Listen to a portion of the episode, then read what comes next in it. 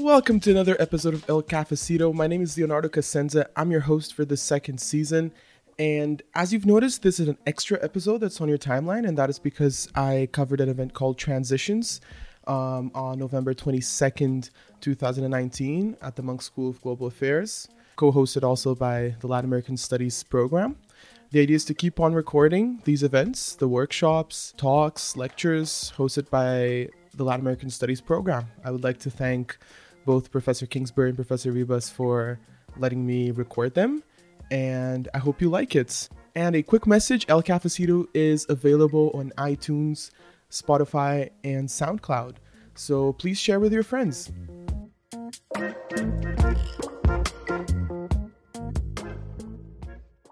this event was was organized uh, fairly rapidly, given the, the, the rapid clip of events, and so the fact that so many of you have shown up is really uh, it warms my heart. Um, I'm going to start by uh, recognizing that Canada is a settler colony, which means that it was founded on and is reproduced by genocide on a daily basis, both in Canada and uh, abroad. Um, this means that the land on which this university is situated has belonged to multiple First Nations peoples throughout its history um, and continues to be used by First Nations peoples and hopefully will be continued to be used directly by First Nation peoples, the Huron, of the Seneca, of the Mississauga, of Fort Credit, in a much more direct fashion into the future. You should also recognize that Canada's status as a settler colony that is based on and continues to reproduce genocide against indigenous peoples is reflected in its relations in the Americas, which is something we can also talk about today.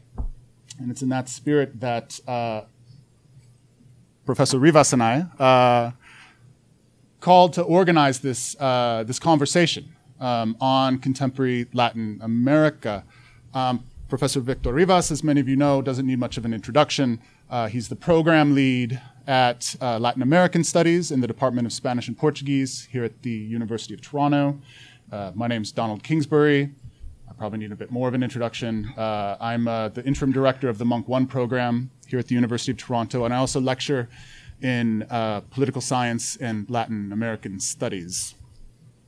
So I just want to say uh, a few things about the nature of the event and uh, then we'll, we'll, we'll, press on and uh, we'll see. This is kind of experimental over the course of the last semester, I've had a number of conversations with students, colleagues, activists, comrades um, about the very rapid clip, rapid pace of events occurring throughout the region uh, that uh, many of us know and love uh, and study or come from.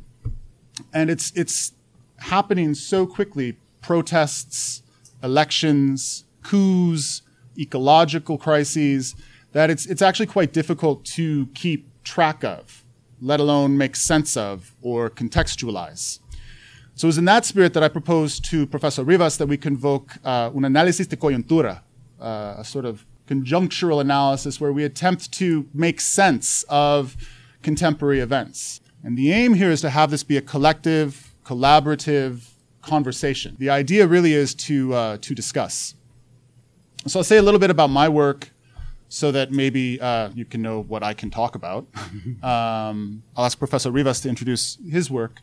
So my name's Donald Kingsbury. Uh, I uh, am the author of a book on, on Venezuelan social movements and political thought called Only the People Can Save the People, Constituent Power, Revolution, and Counter-Revolution in Venezuela. Uh, I've just finished uh, another book manuscript on extractivism, on the practice and ideology of resource extraction as the road to development. Um, so it's a book on extractivism, uh, populism, and uh, environmental activism in Latin America with an emphasis on Venezuela and Ecuador.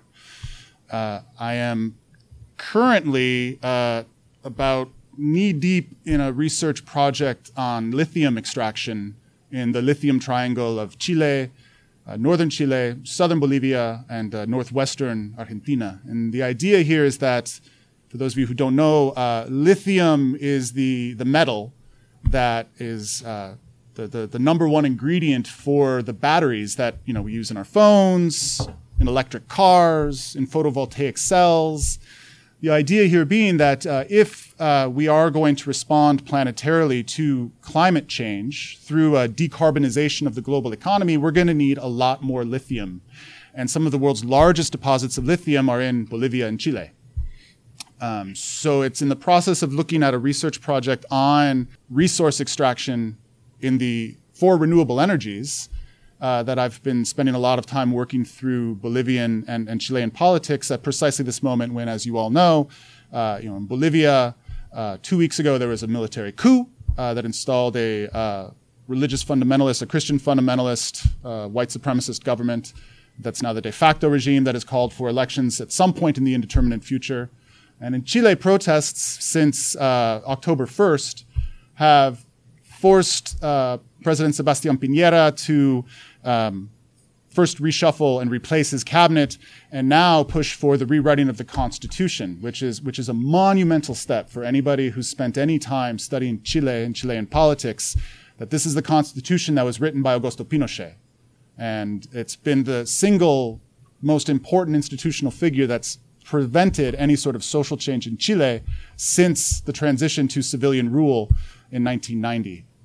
So that's me. So I, am here. I would love to talk about uh, the the social movements uh, and the current unrest in post-coup Bolivia, the uh, uprisings that forced the reversal by the government of Lenin Moreno in Ecuador earlier uh, in October, uh, the Chilean student movements, but really part of the reason why I'm so glad there's so many people here is, is it doesn't stop there, right? Uh, Luis Inacio Lula da Silva in Brazil was recently freed from prison. The people of Haiti have been in the streets for the last three months. That gets almost no coverage in the north. A uh, Canadian backed de facto government, now on its third round of illegitimate elections in Honduras, continues to repress political prisoners, environmental activists, and indigenous peoples. Uh, the government of Mexico, despite how much we, how much hope we had for the government of Andrés Manuel López Obrador, has now essentially agreed to serve as the extended wing of the United States uh, Immigration and Naturalization Service or Homeland Security, and is now defending, quote unquote, the southern border uh, of Mexico against migrants from the north, so that uh, the United States uh, doesn't have to along its border with Mexico. And I know there's some people in the room who can talk directly about that. So really that's me. I'm already talking more than I want. I've got uh, el chavismo de la boca. I don't. I, it's kind of a sin among professors. But now I'd, I'd, just like Professor Rivas to introduce himself, and then we'll we'll come back to the room. Good morning, everybody. Buenos dias. Uh, thank you, Professor Kingsbury Don, uh, for organizing this event between Munk One and Latin American Studies program. Uh, my name is Victor Rivas. Uh, I'm originally from Venezuela. Uh, been living in North America for uh, quite uh, a number of years now. Had, had, most of my education in the United States, and I've been working between uh, North America and South America, in particular Venezuela. And my book is a book about um, a not very well known uh, guerrilla fighter from Venezuela and Nicaragua. It's uh, called Ali Gomez Garcia. And the title of the book is Incursiones Culturales or Cultural Incursions. It is a postmodern testimonio, if you're familiar with the term testimonio, Latin American genre por excelencia. Uh, there's a first-hand narrative experienced by the, the, the author or authors who are um, needing to express the, um, the, the, the reality that they're living and communicate that reality with the essentially the outside world, outside of their their own reality. Uh, guerrilla fighters, uh, uh, mine workers, um, uh, indigenous peoples who normally do not have access or a platform for such expressions to disseminate their information uh, now finally have a way of talking about such events. This is pretty much coming out of the 1970s and continues to be a genre study, testimonio. Um, why postmodern? Because testimonio is supposed to be a type of uh, genre that is based on real events. And when we add the term postmodern, it really messes up the definition. And in the case of Ali Gomez, why I studied him in particular, not Rigoberta Menchú, for example, or Domitila eh, Barrios de Chungara, uh, for example, or other Omar Cabezas, for example, um, has to do because Ali Gomez Garcia mixes in his reality as a guerrilla fighter in Venezuela and in Nicaragua, and also mixes it in with real characters like Simon Bolivar from history, as if Simon Bolivar were living at the time of Ali Gomez's uh, 1970s and 80s guerrilla insurgencies in Venezuela. Uh, he also brings in characters from uh, popular culture and um, Venezuelan and Colombian folklore, like uh, Mama Inés, Todos los negros tomamos café, you know this song. Uh, Mama Inés is a character in his book has uh, lengthy conversations about the role of Afro Venezuelans, Afro Caribbeans in the struggles that Ali Gomez and his people were were fighting. And um, he also brings in an indigenous, an Amerindian uh, character called Maria Lionza, which a lot of you should be familiar with from the songs by Ruben Blades, for example, Maria Lionza, right? Um, so this is the book that that I that I published in, in Venezuela because it is relevant to to the Venezuelan history uh, and politics. And I'm currently working on a second book that has to do with the continuation, the evolution, if you wish, of what testimonio literature is what uh, we're calling resistance literature in the 1980s by Barbara Harlow.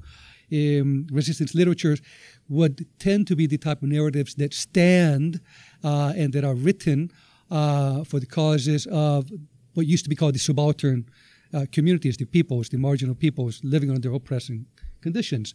But that was in the 80s, and the concept of resistance literature changes to now here we are, 2019, almost 2020 on the eve of it, and uh, that concept has changed because we, now we have groups of people writing what could consider uh, could be considered resistance literature as well, also testimonial literature as well, but they're coming from a different um, social political background. It's not the typical marginalized and subaltern people writing these narratives today.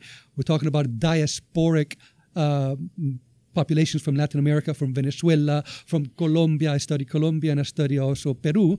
And the narratives that are coming out of Peru, Venezuela, and Colombia as reactions to the political movements that, uh, in the case of Colombia, for example, over 60 years protracted violence, la violencia, and with the recent signing of uh, FARC uh, and uh, ELN and other guerrilla groups that are wishing to sign a peace accord and not wishing to sign, and the resurgence of violence that is uh, occurring in Colombia right now. There are narratives that talk about these experiences.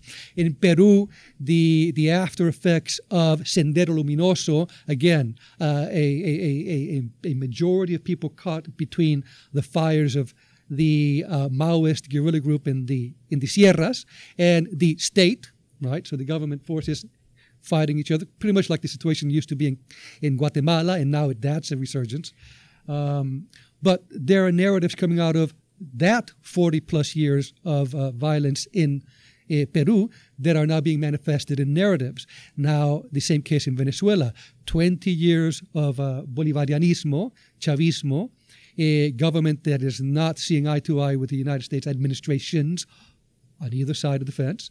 Um, and um, the narratives that are coming out of a diasporic community, those people who have left Venezuela either by foot, by bus, by, by hitching a ride, or those in particular, those who were able to afford to leave the country by airplane, by airfare, and move to Europe, Spain, uh, Mexico, Panama, uh, United States, and Canada, who are creating narratives about their experiences of having lived life under Chavismo and under Bolivarianismo in Venezuela. They could be considered narratives of uh, resistance on one definition. They could also be considered testimonials by a following definition as well. This is what I'm working on right now uh, for my current manuscript. Uh, I'm, I'm here accompanying Professor Kingsbury, a good friend and compañero de lucha. Um, we both worked in Venezuela uh, during the, the early years of uh, of Chavismo, um, community work uh, in the barrios, missions. We even were in the same building at one time without even knowing each other and knowing that there was a fellow uh, um, working with communities. Um, so we have this kindred spirit, we have this uh, uh, uh similar scholarship that uh, intertwines and, and, intersects, if you wish. Um, so I'm just here today to to complement uh, mostly what Professor Kingsbury will be um, monitoring uh, and hopefully helping all of you, because as Professor Kingsbury explained, we're here to listen to your points of views, your uh, observations. We all have access to the same news online, and we know how problematic that can be because uh, we know that media, as it is uh, today, mainstream media at the very least, is uh, quite organized in itself. It's its own beast, and we will be um, um only uh, accessing that information that they wish for us to access. We have other sources that we can uh, talk to people on the ground, people who are in the front lines, on both sides of whatever ideological political fence you might uh, um, uh, subscribe to. But um, we do have some more access, and because the work that we do uh, with people on the ground as well, perhaps we have some more contextualization that we can add to your observations and your your own knowledge. We'd love to share this. This is why we're here today. We'll all right, thank you. Um, so, so I think what I'd like to ask you all to do, um, since again we do have a, a very full room, you to just take a few moments to talk to your neighbor and maybe write down a few questions that we can pose to the room. I'll write them down and then try to do my best to put my organizer back, hat back on and take stack and and uh, keep things flowing. And you'll you'll forgive me in advance. So um, just take a few minutes and then I'll call us back to to session. Okay.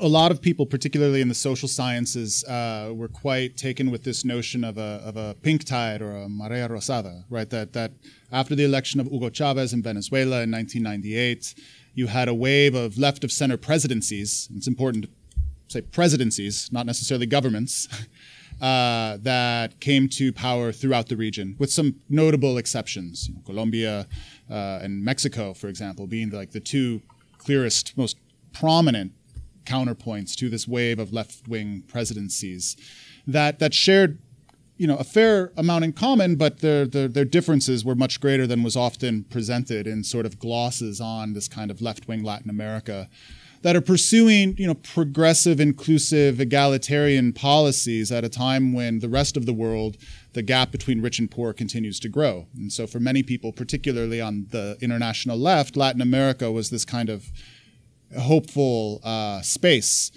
And in, in that analysis, that, that I think desire on the part of researchers to say that there was a left wing shift in an entire prominent region of the world, you glossed over a lot of significant differences uh, and a lot of significant shortcomings, which have come home to roost over the course of the past five years or so. Um, and so I guess the, the question here, though, as I think you rightly point out, is you know what we've got mass mobilizations, in some cases on scales never seen before, the largest demonstrations in the history of Chile. Right? Demonstrations so powerful in Ecuador that they forced the president to move the capital city from Quito to Guayaquil. Right? Um, you've got you know another tradition. You speak of Peru. You know Vizcarra just uh, a month ago uh, dissolved his own parliament, the second autogolpe in, in Peruvian uh, recent Peruvian memory. Right. So there's there's all sorts of agitation, mobilization. Um, and so the question is, is are there common threads, I think? Mm. Um, and what are their prospects of moving forward from, from uh, de la protesta a la propuesta, like from, from protest and no and, you know, rage against uh, unequal conditions, unfair existence into uh, something more sustainable, right? Or something, something that can more substantively actually address demands. Um, but yeah, I think, I, but I also think we should talk about the larger picture of, of, of Bolivia, uh, whether or not it was a coup, whether or not uh, Morales is or is not. Uh, I mean, my, my personal opinion, professional opinion, not the opinion of my employer, I have, think I have to say that, is uh, the time for debating whether or not it was a coup is over. Now is the time to work and to advocate vigorously to defend human rights as the military in Bolivia is is killing people in the streets. Right, whether or not, so we can we can talk, we can judge Evo and um, Alvaro Garcia Linera later. Um, we can talk about the relationship between the president and the social movements that made him possible later. Now is the point to say Canada don't recognize a government that's killing people in the streets, right? as as people who live in Canada. Um, but we'll but we can talk more about Bolivia. Could we take maybe one or two more points? there's there's there's very little difference. I mean, there, there's I think if anything, there's a good cop bad cop relationship where the United States has you know Trump in the Oval Office, and then actual war criminals, people like uh, Elliott Abrams, who's in charge, you know, the men who orchestrated, trained, and funded death squads in Central America in the 1980s, in particular in the war against the FMLN in, in El Salvador, who are now in charge of the Venezuela file for the Trump administration. Canada is the kinder, gentler global north.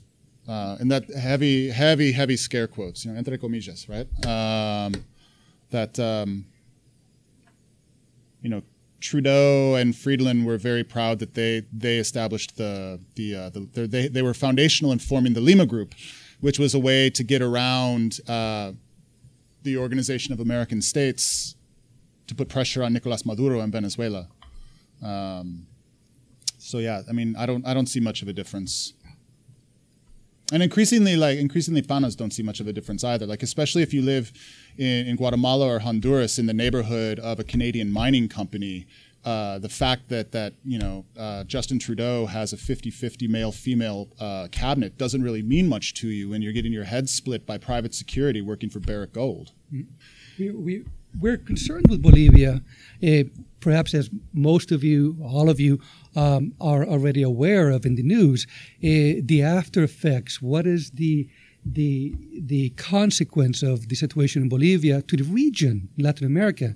So it affects not only the perception of Mexico's foreign policy, accepting, uh, as they state proudly, a tradition of of exiled presidents uh, throughout Latin America, if not the world, um, uh, but also, for example, the in the in the region that I'm looking at, Venezuela, Colombia, Peru, how how does the situation in Bolivia uh, exacerbate and or perhaps bring back to the forefront what is occurring in the case of Venezuela? Again, uh, the interim uh, self-proclaimed President Guaido uh, is currently um, asking for demonstrations, open demonstrations, uh, unending demonstrations in the streets of Caracas in order to as the media portrays it, refuel the the attempt to uh, gather so much support to topple the government, to incite the military to uh, join them and topple the government the same way that uh,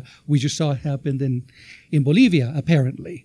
Um, that is a model that is now being touted, is being celebrated, uh, especially by people who are, uh, in the case of Venezuela, um, oppositional towards the government. Um, that's the case of just Venezuela. In other places, they're celebrating as see the the left, even a soft left, uh, even if it's a self-proclaimed or self um, uh, represented indigenous style uh, government. In the case of Bolivia, um, the uh, the that system was proven then, quote, not to work to the celebration of uh, people like now the, the, the, the, the current, also self proclaimed president of Bolivia.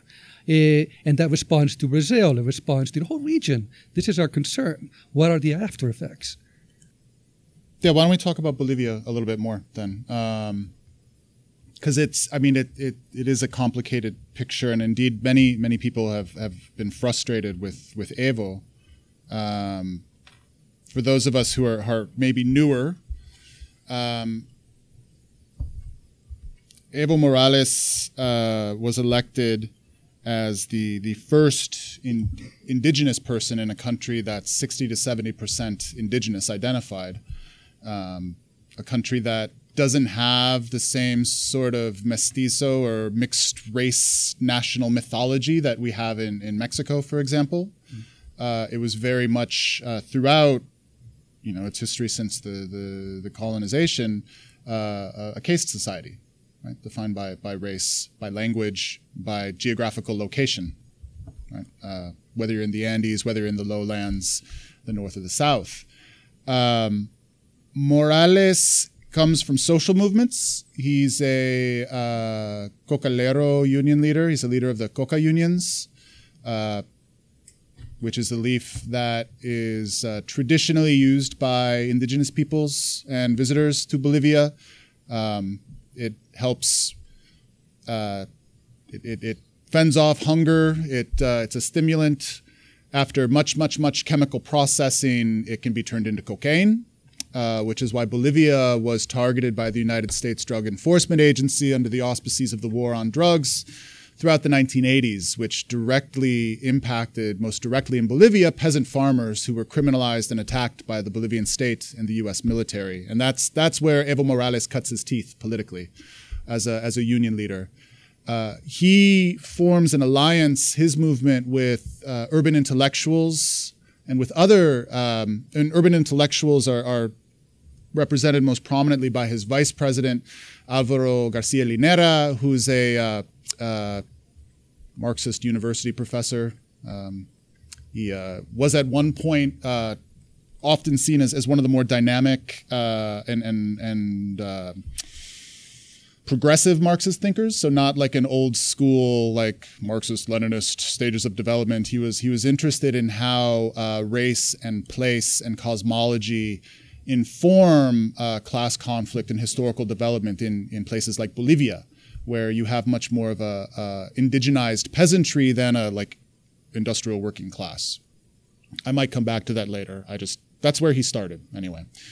So uh, uh, a coalition of uh, union movements, of indigenous movements, of urban intellectuals formed the MAS IPSP, uh, which is the movement towards socialism, the instru- the political instrument for the sovereignty of the people. And it's important because this is less a party than a than an umbrella or a coalition that made the decision after much debate, much furious debate, to enter into electoral politics rather than focusing their energy on direct action to protest uh, the neoliberalization of the Bolivian economy.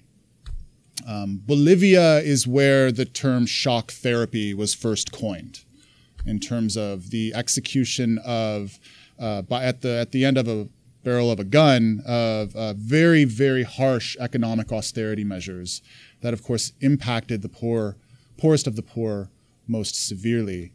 Struggles against the reformation of the economy really come to a head in the early 2000s. Uh, a series of conflicts uh, that unite uh, diverse sectors of the population against the economic reforms that were being carried out in Bolivia. Uh, you see, I'm fast forwarding through a lot of details here you see eventually not only the collapse of the economy, but the collapse of the traditional political class. And you see a, a widespread uh, growing mistrust in institutions and traditional political parties, but also a willingness to uh, pursue something different. And so Evo runs uh, for president with Garcia Linera, with a, a, party that promises to convoke a national constituent assembly, rewrite the constitution, and refound the Bolivian Republic, which they do in 2009 uh, after he'd been elected president. And after a protracted uh, constituent assembly process, they, they rewrite the constitution, redefine the country as the plurinational republic of Bolivia. So they kind of jettison the idea of the, the modern nation state that assumes you've got a coherent, unified people, but instead says, look, Bolivia has always been and will continue to be a multi ethnic, multiracial, multinational space. And the state is not some organic appendage of a unified people with the same identity. The state is rather an instrument we use to, to get things done, to settle disputes, to build roads, and so forth. So, Evo is, uh, for most of his tenure in the presidency, one of the most popular presidents in Latin America in terms of how he's polling both at home and abroad. And, and as the, the friend pointed out, he, he uh, he became quite a figure that people all over, like Aymara people in, in Peru, would talk about um, as kind of like our comrade Evo or, or our Evo. Um, he oversaw uh, what the Wall Street Journal, which is not a not a newspaper that uh, tends to celebrate self-declared socialists. The Wall Street Journal celebrated um, as he created an indigenous middle class. Um, the first thing, first time we've seen that, right? Um, he was unabashed, on, uh, oh boy, Oh, there goes. There's the language. Uh, unabashedly indigenous. Uh, he incorporated the Wipala, uh, the kind of multi. It's not there yet, but uh, it's in some of the images behind me. That that kind of rainbow flag. That's a symbol of indigenous resurgence in the Andes. He incorporated that as as a national symbol right along the traditional tricolor flag. Uh, and invested heavily in education, in uh, social infrastructure, um, in healthcare, but he did so on the back of uh, a, a doubling down on extractivism, on mining, on large scale agribusiness that alienated many of his traditional supporters in the indigenous and environmental movements. And as he creeps on into his 10th and 11th and 12th year in office, you see increasing discontent and mobilization among his traditional supporters who are saying it's time for Evo to step down. Evo is ruling in too top down a fashion. He's no longer practicing the spirit of horizontal solidarity and collective action that define the early years of the anti neoliberal struggles that made Evo possible in the first place. And so by the time 2016 comes around, he's facing opposition not only from the traditional uh, racist uh, elites that have never supported his presidency, but just kind of bared it uh, during the boom years of the, the commodity booms of the early 2000s, he's also facing opposition from people who had supported him and supported him very strongly during his first terms in office. So 2016, Evo's recognizing that his term is coming to an end, and term limits in the Constitution say he can't run for reelection. And so he puts forward a uh, referendum that would allow him, if he wins it, to get reelected, and he loses it. And many on the ground uh, grassroots activists say, good, now we can set up the work of having a continuity, finding, finding new people to replace Evo, to replace Garcia Linera, uh, to really keep the project going and not have it centered on the singular figure of Evo Morales. Um, but Evo doesn't do that. Evo makes an end run to the Supreme Court, or the Constitutional Court, I should say, who uh, agrees that um, agrees with Evo's argument, which indefinite, which says indefinite reelection is a human right, which uh, many people find dubious for, I think, sound reasons. Uh, he runs for reelection uh, this past October 20th, um, or October 10th, sorry. Um, runs for reelection, no, October 20th. Um, runs for reelection, uh, and a few things should be said about this. One, you've got um, you know the people who used to be on Evo's side uh, calling for him to step down, calling for him not to run for reelection, and the primary opposition candidate, primary opposition candidate, is a guy named Carlos Mesa. He's a former vice president and president during the anti-neoliberal struggles in the early 2000s. Mesa says five weeks before the election, we're not going to recognize the results of this election.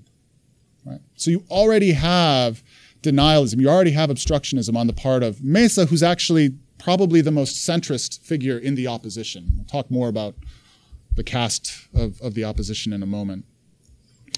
So you've already got uh, discrediting, distrust, uh, a denial that, that, that, nobody, you've already got the opposition saying we're not going to respect the results, we're not going to recognize the results of the of the uh, election. Election night comes. Um, in Bolivia, you have a process where rapid results, they call them, are announced as as as data comes in, as votes come in. Uh, these aren't the official results; these are just the preliminary results, right? And what happens is uh, Evo has the lead that he was projected to get.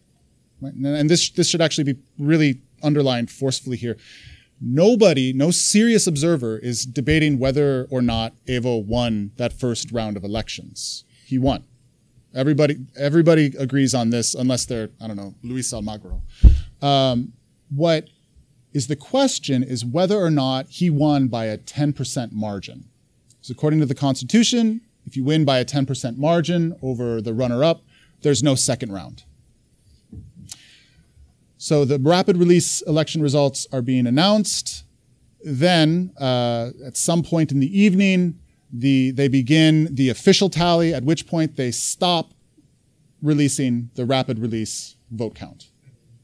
They, uh, well, I mean, we should talk about the role of the Organization of American States as well, um, because they've I think two parties acted rather fishy uh, on October 20th. First of all, is the government of Evo Morales, which uh, even even friends of, of Evo have said, you know, you didn't you didn't have to operate in the way you did. You've you've done yourself no favors. You've heightened uh, questions.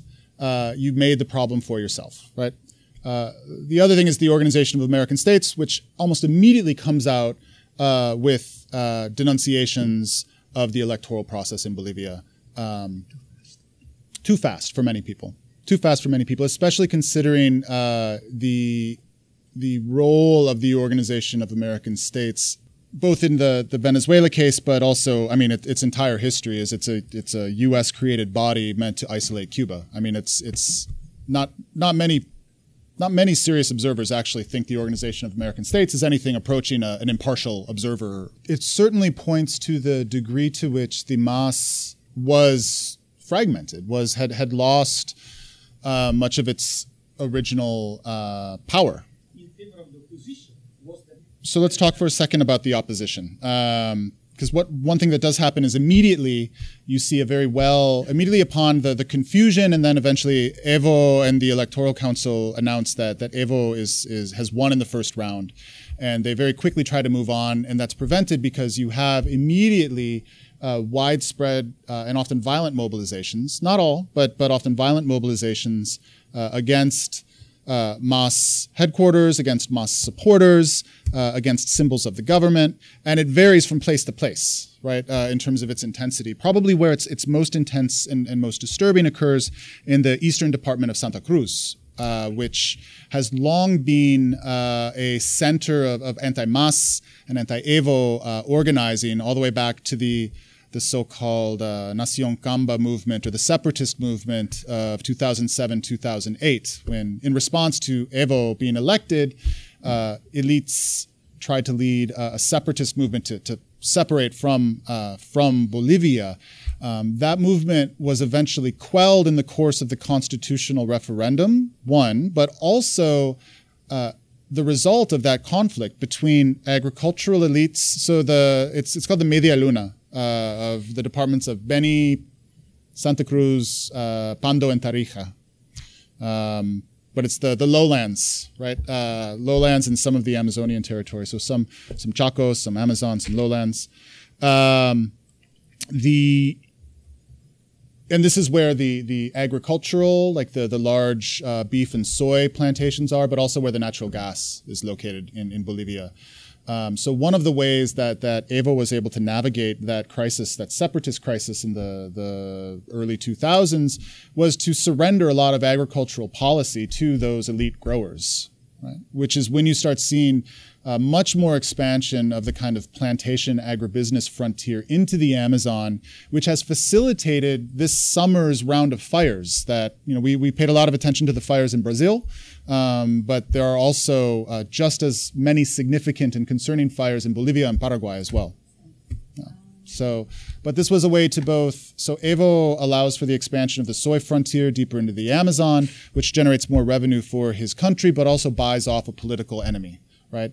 This is another element of, of chiseling away at that original group of supporters for the MAS that happens very early on. The calls for Evo to resign after the uh, the the controversies and the crisis ensuing crisis after the October twentieth election comes from multiple camps. It comes from uh, the kind of centrist opposition headed by Carlos Mesa. It comes from the hard right, very Christian fundamentalist, very racist opposition in Santa Cruz kind of centered around this figure, Luis Macho Camacho. Um, this is the guy who some of you will have seen on Twitter who, who carried a Bible into the presidential palace and said, Pachamama will never return. Um, who, who only like he's got a he's got he's got rosaries on like every appendage of his body um, uh, and he's he's he starts from he, this is a figure that starts from the the Santa Cruz separatism movement. He was a leader in the Santa Cruz youth movement uh, that has adopted, I'm not making this up, the Nazi salute as their official, um, yeah. I mean, maybe one of the, the way, I mean, yeah, absolutely. Evangelicals in the OAS. And uh, I mean, one of the things, I mean, the OAS is a, it's a very, very large organization, which means it's, it's, it's complicated always. So on the one hand, they make an initial statement um, calling the elections fraudulent, Uh, along the same vein, there's a OAS proposition brought up to denounce the coup in Bolivia, and the president Luis Almagro says there was only one coup in Bolivia, and that occurred on the 20th of October when Evo Morales uh, refused to step down. Right. But at the same time, the OAS also, uh, in calling for new elections, said, you know, the Constitution needs to be respected. There needs to be continuity. Evo's mandate does not end until the 20th of January. And so the OAS was saying, you know, Morales shouldn't stand for reelection, but also his term should be finished in order to prevent a breach of constitutional order, which is what we are in fact living through right now. Right? Um, the OAS, so the OAS, so for example, Venezuela over the past 15 years or so has been pursuing, among other projects, a now defunct project called Petrocaribe, which distributes Venezuelan oil to Caribbean states, with the exception of Trinidad and Tobago, maybe Cuba. The, the Caribbean as, an, as a region is energy poor, right? Uh, carbon energy poor. It doesn't have gas, doesn't have coal. And so Venezuela trades Venezuelan oil to uh, Caribbean states in exchange for in kind, uh, you know, fish, medicine, students, that sort of thing, but also for political support in fora like the like the OAS which is part of the reason Canada spearheaded forming the Grupo de Lima to uh, isolate Venezuela because you can't, because of how effective Venezuelan diplomacy has been, you can't get the most stridently uh, anti-Venezuelan, anti-Bolivia, or anti-Maduro, anti-Morales, anti-Ortega in Nicaragua. You can't get resolutions passed because of the effectiveness of Venezuelan petro diplomacy. Um, so that means that the OAS, it's a complicated beast. It's headed by a person who's very interventionist right now. Um, but yeah, it's, and, you know, there are questions as to, you know, its role in the region, of course. Um, but it, it uh, when you get an organization that's larger than two people, you tend to have these kind of contradictions, you know? Um, if I could say one thing about evangelicals, I think that's also a complicated story. Um, because, for example, a lot of the supporters of Chavez in Venezuela are evangelicals, mm-hmm. uh, whereas the Catholic Church is is very opposed, especially the hierarchy. Um, yeah, Chavez himself. Uh, Chavez himself, yeah. Um, but it's an interesting thing. I mean, there are there any like anthropologists of religion in the room or Chile, the the protests that eventually have turned into an insurrection, I think, mm-hmm. at this point, right? Uh, they're triggered by a hike in subway fares, right? And what's it? What's that? What? Yeah, a relatively minimal amount. It's already the highest boleto in, in the region, but it's but it's a relatively small amount. And what's interesting is that when the Piñera government announced the fare hike, they also said students are exempted, right? And what happens is, and, and there's a long well, recent long history of, of uh, students in Chile mobilizing around, uh, around transit and around the right to the city. Right? Remember the Pingüino movement of, uh, gosh, 10 years ago now, 15 years ago now? So maybe some of you don't remember that. Uh, these were high school students, Pingüinos because their uniforms make them look like little penguins, uh, who would, would were, were forcing their way onto public transit as a protest to how expensive it was for uh, young people and poor people and working people to access the city, right? Um, and uh, and that's part of the reason why when Piñera announced this fare hike, um, he said students are exempted because he didn't want to face the, the, nasty situation once again of, of calling out uh, troops to put down 12 year olds? Uh, but so what happens, and this this says something about the degree of political uh, solidarity and mobilization among students in Santiago, is that they said no way, like this is it, this is the straw, and they organized these these mass, uh, they called them uh, ambushes, right, where you would see hundreds and sometimes over a thousand students jumping the turnstiles. It starts as sit-ins and then becomes takeovers. Uh, and this goes on for a few weeks. It's really disruptive. Um, and then Piñera calls in the the the the, the military militarized police um, and the the disproportionate heavy-handedness of the the attack on on students who are arguing that everybody should have access to transportation just sets something off, right? And for uh, three weekends, Right? You've got what I mean can only really be described as, as an explosion of, of just rage against 30, 40, 50 years of growing inequality, of increasing lack of access to services.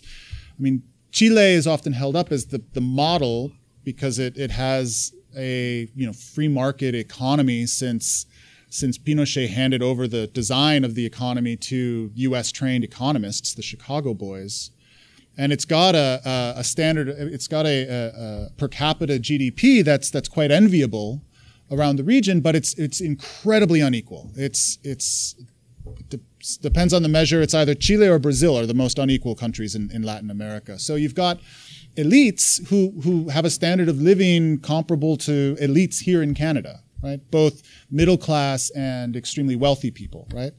Uh, then you've got poor who make up you know 40 to 50 percent of the population who are living in, in Central American conditions, right? And watching kids get get clubbed by the cops triggered a, a, an explosion, um, and so people started attacking uh, symbols of how difficult life has become over the past decades, right? Pharmacies, because you know thousands of people died. I mean, it's a similar healthcare system to the United States. You know, thousands of people died because they couldn't get access to basic healthcare last year, right? Uh, banks, you know, pensions were were uh, privatized in Chile during the the Pinochet years, which means uh, many people, especially people working in the informal sector, don't actually have enough money to retire on, and so you work until you die early and I think it's a, an, an, economic model that's shared by governments of the right and the left, actually, in the region. And I think um, I think people are fed up. Right? Now, part of the problem that we're seeing in Chile, for example, is in, in, in many ways Piñera was elected. You know, he's, he's one of the richest men, or he's, he's a he's a billionaire. Uh, he's one of these kind of Chilean oligarchs, right? He, he made his money uh, when Pinochet was uh, was uh, selling off communications, banks. Uh, so he's got like a, a diversified portfolio. Um, but like his brother was one of the Chicago boys, right? Um, he names a cabinet when he's reelected uh, that are Pinochet supporters, both economically, but also people who are uh, arch Catholics, people with connections to um, Colonia Dignidad, which is this German enclave that was established in 1946 when a sudden influx of a certain type of German was fleeing a certain set of court trials that were taking place in Nuremberg. Uh, so it's it's uh, so escaped Nazis who uh, who actually it, this was a torture camp during the Pinochet years, right? And and these are people who make up Piñera's second cabinet. In many ways, he gets elected uh, because there's a split in the left. Right? There's a split in the between the left and the center left, where uh, finally, after almost 30 years of, of center centrist rule, uh, that has largely just continued the Chilean model. Uh, that Pinochet created, that increases inequality, that puts harsh restrictions on people's social liberties, right to abortion, for example, right to basic health care, uh, that uh, you finally get the movement of, a, of a, the emergence of a Frente Amplio, right? Uh, coalition of parties, movements, and unions that says we're no longer just going to support the centrist coalition because the right is so odious. And it's because of that split that uh, Piñera is able to get elected in the, in the second round. He's running against a real lukewarm uh, socialist, right? And so uh, the, the, the moment has already been one of uh, pushing towards, you know, we need to, to do something different and break with the status quo.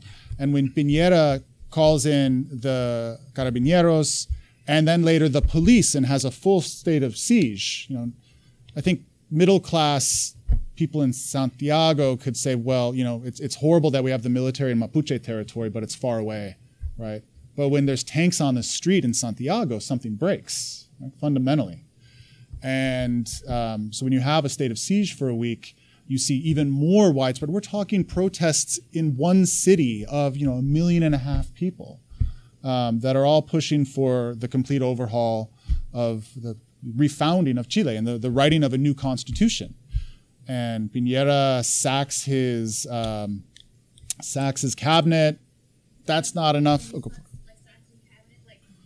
No, I mean, I think I think what everybody's pointing to from different directions is that um, I mean, my entire life and, and most of the entire lives of us in the room have been characterized by a very punitive form of, of, of political economy of capitalism, right? A very that really punishes poor people for being poor.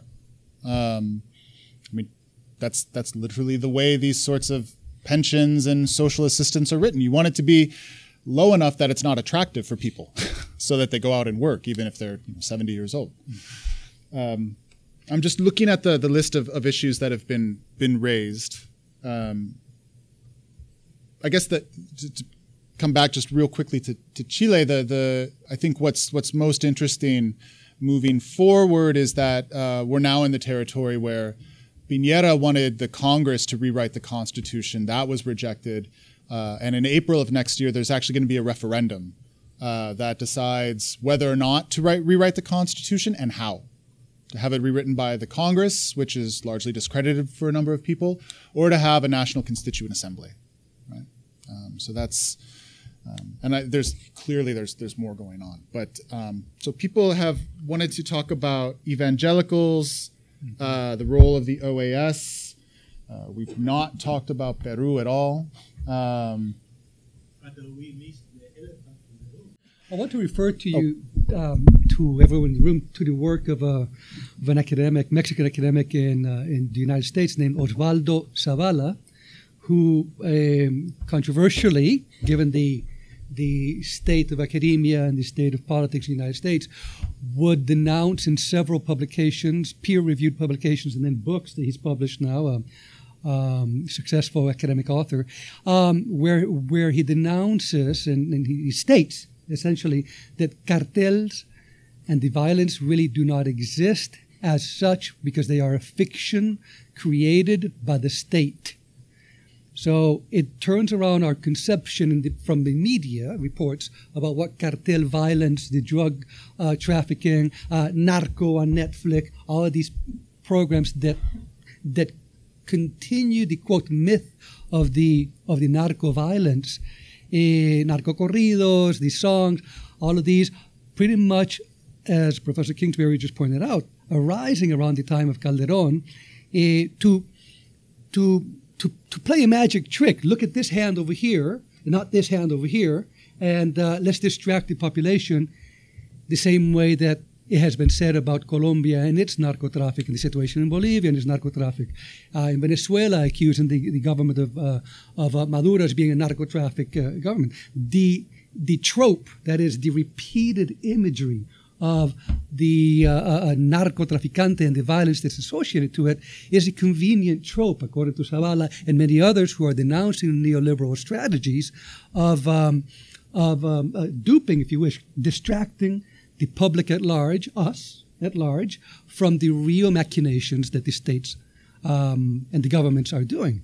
They have militarized the, the, police force, they have militarized the country in a protracted war against uh, any kind of political interference. This is part of the uh, thesis of Osvaldo Zavala. So I, I would, again, I would uh, uh, urge you to take a, take a look at that book right there because um, it is quite a revealing uh, point you mentioned Enrique Dussel in interviews in Mexico, and people like him and other intellectuals from Latin America are also pointing out to the the the the magic trick that is going on in the media uh, regarding the old political tropes again capitalism versus socialism and socialism socialism and the ideals that socialism stands for pretty much being trashed and and uh, associated to a quote bad term. Um, human rights as a trope asso- associated also taken over, appropriated uh, by people like Abrams, that Professor King- Kingsbury already mentioned. He used to be a person who worked for, quote, human rights issues and then became part of the cabinet of Ronald Reagan in 1980 and used his background as working with human rights now to turn around and, and, and call it a cause for neoliberal uh, strategies. So these are things to think about. It's a reality, it's not a conspiracy theory. No, but supporters of AMLO will say he's he's got to that it, it's it's politics, and he's got to if he wants to carry out the social reforms he wants to carry out in Mexico as the president of Mexico, uh, this is not my. I'm not. I'm just saying uh, that he's got to engage in some sort of negotiation, right? Uh, and that the the way in which he's become complicit with uh, immigration policy that's been written by an actual white supremacist um, is disconcerting. I mean, uh, to say the, the least. But um, no, it's a situation. It's especially because it's uh, you know the the southern border of Mexico and then El Salvador, Honduras, and Guatemala are not very stable places to begin with. They didn't they didn't have a particularly rosy human rights picture prior to the militarization of the southern border uh, of Mexico with Guatemala. Um, it's a you know it's a region that almost begs a military solution from a policymaker's point of view because it's a it's a long and undeveloped border, which means it's very porous. I've, I've walked across it multiple times actually, and just kind of like presented myself in the, the passport office and said, "Can you stamp my passport, please?" And like, "Where'd you come from?" Um, so it, it like it, it, it, presents a tactical nightmare from a from a policymaker's point point of view, and especially in a context where AMLO is trying to keep the military on side for whatever he's trying to negotiate to end or deal with the drug war uh, giving them uh, an increased role on the southern border to protect the country from migrants that are facing incredible, like in civil society as well. Like there are defenders of human rights and of the human rights of migrants, but there's also been xenophobic attacks on Hondurans, on Salvadorans, on Guatemalans trying to flee um, their own conditions of, of, of uh, difficult situations. Mm-hmm. Right? They also, I mean, there's an appreciable increase in scale, but they get politicized and spectacularized by the media, especially in, in the United States, and by the White House. Right, it gives them a new visibility and like fear mongering around them as well. This this gets into something that was brought up earlier about representations, generally speaking, mm-hmm. right? And I think that there are somebody who talks to the media. Um, constantly runs into the same frustration is that there there are there are uh, archetypes, scripts, and a propensity towards spectacular spectacle, right? And so, you know, you go and the first thing they say is, "So how bad is it in Venezuela?" And you're like, "Do you want to actually talk?" And uh, they and so then also so there there's a sort of if it if it bleeds, it leads is the is the the bias of, of the media. The other thing is that there's there's script. So if you see student movement, you automatically assume you you think of the echoes of '68, right? The students fighting against the old in order to bring about the new, and and so you assume that all student movements are democratic, are egalitarian, are uh, not produced by the National Endowment for Democracy. Hmm. Um, so there's there's a so but of course, there are student movements that aren't created by the National Endowment for Democracy. But the point is, is that there, are, since so much of Latin, or sorry, North America, the United States and Canada, has a very uh, anemic understanding of Latin American history, politics, and realities. They have recourse to scripts, and then they insert spectacular moments from the media into those scripts of okay, student protest against violent dictatorship, hordes of the most abject, wretched of the earth flood, flooding is the is their favorite verb, right, or their fa- favorite description. Mm-hmm. Flooding the southern border, um, people who are uh, uh, different with a capital D, right? I mean, so there's definitely that representation. So there was a hand over here that was that's being patient. I mean, the U.S. is a it's a big place. right? So like every every when when Donald Trump is the the spokesperson of the United States, everybody can can see the empire in in you know clear. De- well, decline, but also like representing all the worst parts of what many of us have said have been been part of the United States from the from you know for quite a while, very beginning. But there's other aspects that are harder to track that continue even while people are critical of Trump saying racist, buffoony type stuff. You still have military to military relations, right? And so, like the the the uh, generals who suggested Evo Morales resign I mean, when, when the military suggests you resign, that's called a coup, right? Uh, it's not as obvious as when, like, uh, the Honduran military took Manuel Zelaya out of his bed, threw him on a plane, flew him to Costa Rica, and dropped him on the tarmac, right? That's that's an obvious coup. But when the military says, "We suggest you resign," you resign, right? Uh, but so you still have military to military relations. You still have uh, you know the the Bolivian military that told Evo to resign. Those officers trained at the School of the Americas. You still have uh, bilateral institutional agreements in place, especially in Mexico between the United States and Mexican military apparatuses. And there are other scholars who can speak more directly about that because I just don't do military. Um, I do militants. Um, so absolutely. Now, one of the things that that happened.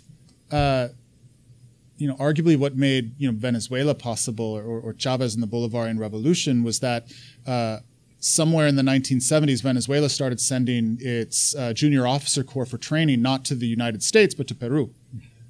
Right? Yeah, exactly.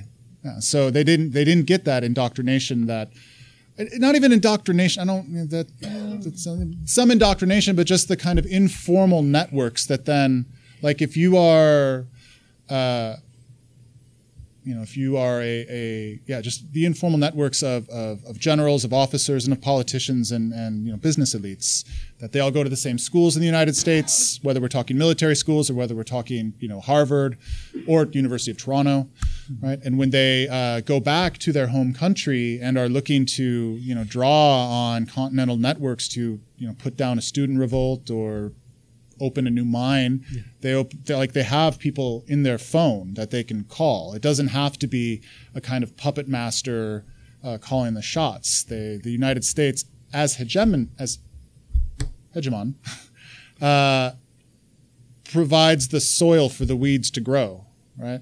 Uh, and the sunlight. It doesn't necessarily. It's not necessarily the weeds itself. This is a real Victor, situation. Wanna, do you yeah, want to talk, Victor? It, it, um, um, absolutely, it is a real situation that is a humanitarian crisis. We have to take the term and and, and own it. That uh, people have left Venezuela. I mean, you have the images, you have the reports. You, you, you cannot refute the fact that people have left because of an unsustainable uh, living conditions, and that's the fact right there. Now, uh, it has affected the region to the point that uh, xenophobic attitudes have risen in places like Panama, in Chile, in Argentina against Venezuela, in Colombia itself against Venezuelans. And what an ironic situation because it used to be that Venezuela was the place where uh, refugees from the region, Latin America, um, Argentina, Chile, eh, Peru, Ecuador, Bolivia, uh, Brazil itself, Colombia, going to Venezuela to seek a better life, economically, socially, politically.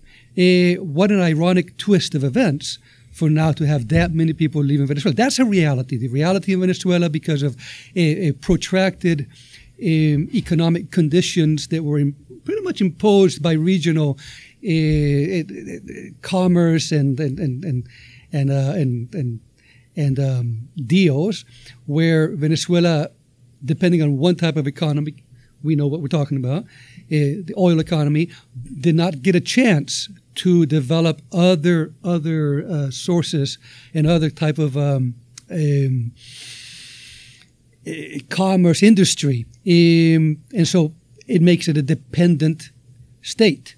When the economic situation that we are presently living in Venezuela um, explodes the way it has, it is not a surprise that Venezuela then finds itself without the means, Venezuelan government, and then people living there without the means of being able to import, for example, medicine that is not produced there.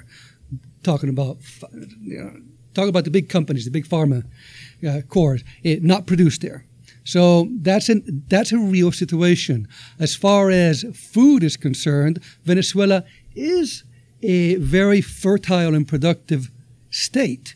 Uh, you have the coast, you have the the uh, interior, uh, and people do resolve their situations about food shortages with uh, community uh, potlucks, if you wish. Recall the situation one time here in Toronto when the lights go out and everyone's food is rotting and going bad, and you have massive neighborhood barbecues going on, and you get to finally get to know your neighbors here in Toronto. But imagine that going on for long periods of time. No light, no, no electricity. These are realities. Uh, access of drinking water, that's a reality. It affects people on either side of the political spectrum. That's a reality. When we talk about the reasons for these conditions to have occurred, that's a different discussion. It's a different discussion. Of, it's, it's a real discussion that is of concern to all of us. And a lot of the media, as Professor Kingsbury was just explaining a moment ago, there are scripts that government and media that tends to be side by side with the government um, will will parade in front of the public at large. So these scripts are followed. It is convenient to have. I'm a journalist by by by profession. Um, in the way that uh, journalists and media corporations work is that you have a stringer, a, a, freelancer that might be in the street in Caracas, for example. They'll take a photograph, have a recording on their iPhone today, and they will opt that to the to the to the media companies that will buy it, and they will share the same image. Doesn't matter if you are working for the Associated Press, UPI, uh, Reuters, um, and CNN will opt to show one side. How do you know which which side of the student protests are for or against the government, we typically think, oh, these are against the government. This is against the, the 68 effect, it's called. We think that they're all radicals, they're all on the left. But, but no, you have students who are actually uh, extreme conservative families going to private schools or, or some of the old institutions, and they they they rise up, yes, against the government, but the media does not show the other side of the student protest as well. An equal, a parallel student protest uh, that is supporting the government. We think that in Venezuela, because the media representations, the, the, the, the corporations, that uh, the the government of Maduro should have fallen. It should have fallen in February, of March, of April of this year. It did not fall because the media has misrepresented the fact that the government of Maduro is actually, in spite of the human uh, rights uh, crisis of lack of food. Let's talk about that one. Security issues, yes, that, that, that are occurring in Venezuela and people are living every day. In fact, that these are occurring. Lack of medicine. People, yes, have been dying because of lack of access to medicine. Uh, hospitals are in terrible situation. But in, in spite of that, there is massive support for the government of Maduro. So why isn't anybody questioning that in the media? Because it doesn't correspond to the script. Right? So, yes, it's a real situation. People have been leaving Venezuela, and it's created a regional crisis as well, not only in Venezuela, but in the region itself, right? You have homeless Venezuelans in the streets of Colombia. Wonderful, uh, uh, advantageous um, settings for the, the media corporations. They would take a photograph of the homeless Venezuelan guy who says, I used to be a doctor, and, and, and I have a sign, please feed me. Here are my daughters, my sons, who are sitting next to me uh, barefoot. I need food Wow, that's a fantastic, terrible situation, fantastic photo op for the script. What about interviewing the people on the ground who stayed in Venezuela, who opted to stay? And, and it's not that they did not have an opportunity to leave. So food, there is food in Venezuela. What you can't find is, is, is, is your Wonder Bread that's imported. You cannot find Coca-Cola that's imported. But you have, you have agua de piña, agua de coco. You have uh, fish in the sea, and you have food that the problem is distribution of food from the from the rural agrarian areas to the urban centers, Caracas, Valencia, Maracaibo, where it's difficult for the people that live in the city to find the food that's grown in the inter in the interior. Um, that's a reality. So yes, there's an economic terrible human rights situation in terms of access to food, access to security, having security, access to education. The list can go on in terms of human rights uh, bullet points, but um, is this caused by the government of Maduro? Is it an, an, after effect of the government of Maduro and Hugo Chavez, but the Bolivarian Revolution itself? Or are there other situations that have come into the forefront that have caused that situation. That's a debate in itself. So that's the reality. Um, just real because we're at we're almost at time. Uh, I mean, Maduro talks about how his government faces a guerra económica, like an economic war. They're facing sanctions, sabotage, pressure from the outside. That's absolutely correct, 100%. Can't be denied. He has also made every possible mistake willingly and enthusiastically at every possible opportunity. Not a PR Uh, what what happens? What happen? Let's thought experiment. If I can do this for one minute, let's say tomorrow Maduro is w- replaced by Guaido, um, or realistically replaced by Leopoldo Lopez. Uh, what happens is immediately Venezuelan accounts are unfrozen by the United States and European Union. The IMF issues a uh, series of structural adjustment loans that will have the immediate effect of uh, putting Wonder Bread back on the shelves uh, reopening the Coca-Cola bottling plants and so forth. And people, and there will be a uh, momentary economic improvement. You'll see the blip. Uh, you'll see people support the fall of the dictatorship, et cetera, et cetera. We've seen this story before. But what Guaido, what his uh, economic advisor, Ricardo Hausmann, uh, from Harvard, so he's Guaido's got Harvard boys, uh, is uh, what they're going to do is then implement familiar 1990s style privatization, austerity, shrinking the state, the complete reversal of 20 years of attempts to respond to extreme poverty, marginalization, and lack of access. So it's it's uh, I think that's why um, you do hear a lot of people saying they do not actually Chavistas of the poor saying we do not support Maduro, but uh, the alternative is a self-serving, fragmented opposition that's promised to cut Venezuela up and serve it like a cake back to Washington. And so that's that's why Maduro's still in power, is my opinion. Uh, I would just like to uh, say thank you to everybody, uh, to Professor Rivas, uh, to the Munk One program, to Latin American Studies uh, for hosting this event, uh, mostly to you all for coming, for sharing, for participating, uh, for taking all of the cookies you can on your way out, especially people who uh, live in dorms or are otherwise in need of sugar to stay up and finish writing your papers. Some of you, I know for a fact. Uh, otherwise, uh, happy Friday, and, and we hope to do this again sometime soon. So thank you. Thank you.